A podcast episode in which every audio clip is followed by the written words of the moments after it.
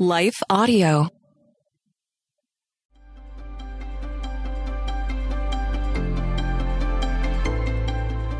Welcome to Crosswalk the Devotional. We're glad to have you listening. Today's topic is the enemy. We'll return with the devotional after a brief message from our sponsor.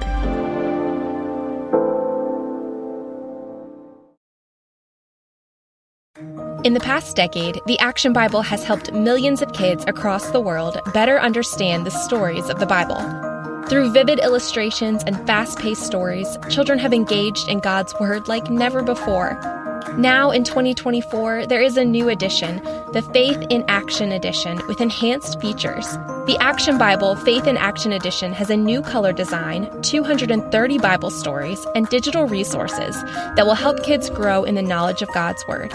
These resources include hundreds of devotionals, prayers, timelines, maps, Bible facts, teaching videos, activities, and more. Additionally, kids will learn about seven major themes of the Bible. These themes include courage, faith, hope, love, service, trust, and wisdom. The Faith in Action Edition is the most complete illustrated Bible for kids.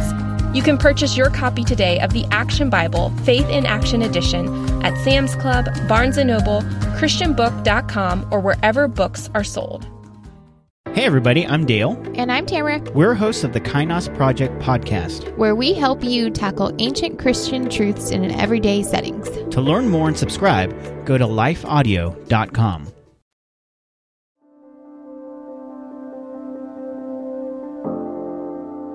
The Enemy is Relentless, written by Ann Peterson, read by Kelly Jane McLean. Be alert and of sober mind. Your enemy, the devil, prowls around like a roaring lion looking for someone to devour. 1 Peter 5 8. One thing happened after another. I'd almost catch my breath, and another thing would go wrong. My daughter and I looked at each other as we said in unison, This is warfare. It was interesting. The first thing Jesse asked me was, Mom, what were you doing right before all this happened? At first, I wanted to minimize what she was asking me, but instead, I cleared my mind and recalled exactly what I was doing. I was singing to the Lord, praising Him. And I knew it was warfare. The enemy of our souls doesn't want us worshiping God, the one He used to worship. And just knowing what was going on helped me know what to do. I needed to focus on truth instead of believing the lies that were being shot at me. Satan is the father of lies. Just so you understand, Jesus himself was approached by Satan, and Jesus, the Son of God, didn't try to fight Satan on his own. He continually referred to God's word. He responded over and over with the words, It is written. Satan is the one who tries to convince us that God doesn't care about us. But he doesn't tell us this when we are confident or when we've just been victorious. He waits till we are weary. He waits till we are weak. But the good news is that the Holy Spirit, who lives within those who have trusted Christ, is stronger than Satan. 1 Peter 4 4.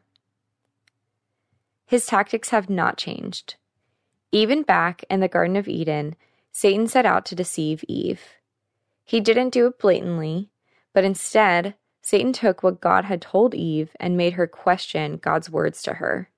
He loves to just take things and twist them a little. You shall not surely die, the serpent said. Genesis 3 4 and 5. If Satan can get us to question God in any way, we are sliding down a slippery slope. Satan wants us confused. One helpful thing to do is to call another Christian when you start getting confused about a situation. The ESV version of 1 Corinthians 14:33 states that God is not a god of confusion. So you can bet that the enemy is trying that tactic to muddle your mind, which makes it difficult to concentrate on the truth. Satan hates the truth. Satan only knows how to lie. He hates the truth, so there is no better way to defeat him than by staying in the truth, meditating on the truth, and even memorizing it. The more we are in the Word of God, the easier we can discern when the enemy is in the picture. For example, Satan will try to convince us of things that would keep us stuck. When we are praying to God about a concern, Satan will either tell us that God doesn't care about what we're going through, or he'll tell us that we don't deserve for God to help us. Either tactic will get us to doubt the God who loves us. Satan wants to thwart God's work. When we are responding to the Lord and using our gifts to follow God, the enemy has to try and stop us. Because if we're successful, others may be watching and we may lead others to follow Christ. So, Satan is continually trying to stop what God is doing. Being aware of this is so helpful. We can then jump back into the Word, bathing ourselves in what God has told us. And we will be refuting what the enemy is trying to do.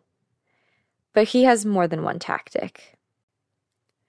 One thing that the enemy of our souls will do again and again is make us feel guilty when we have blown it. What I'm referring to is when we feel encumbered with guilt. How freeing to learn that guilt is not from God. Paul tells us there is no condemnation to them who are in Christ Jesus. Romans 8 1. God's Holy Spirit is the one who convicts us when we sin, but it is Satan that heaps guilt on us when we do wrong. He tells us how worthless we are and continues from that point on. Knowing what God says about us is the only way we can recognize it is the enemy whispering lies to us.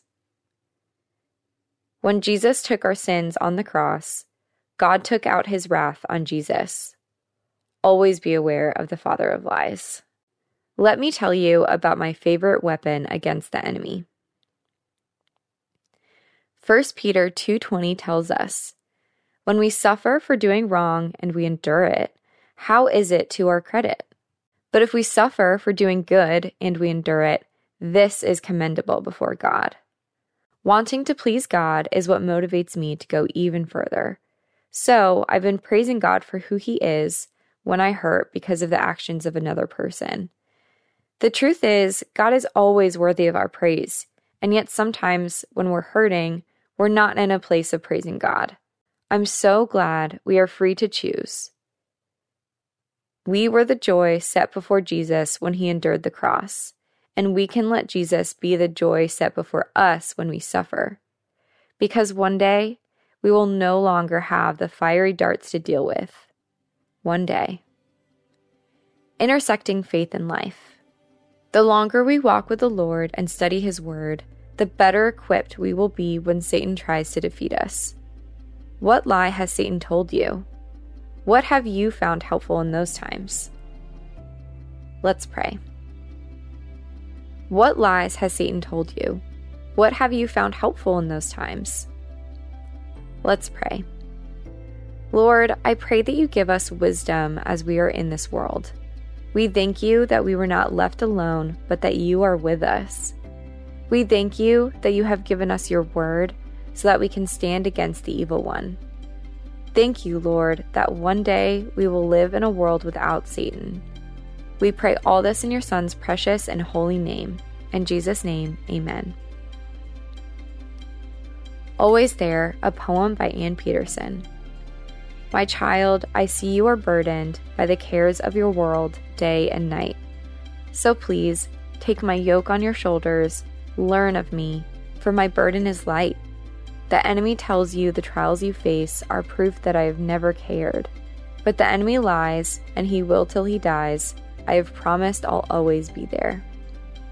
For further reading, read my article on Crosswalk Seven Signs the Pursuit of Perfection is Satan's Ploy. Hey, listeners, thanks for joining us for the Crosswalk.com devotional podcast.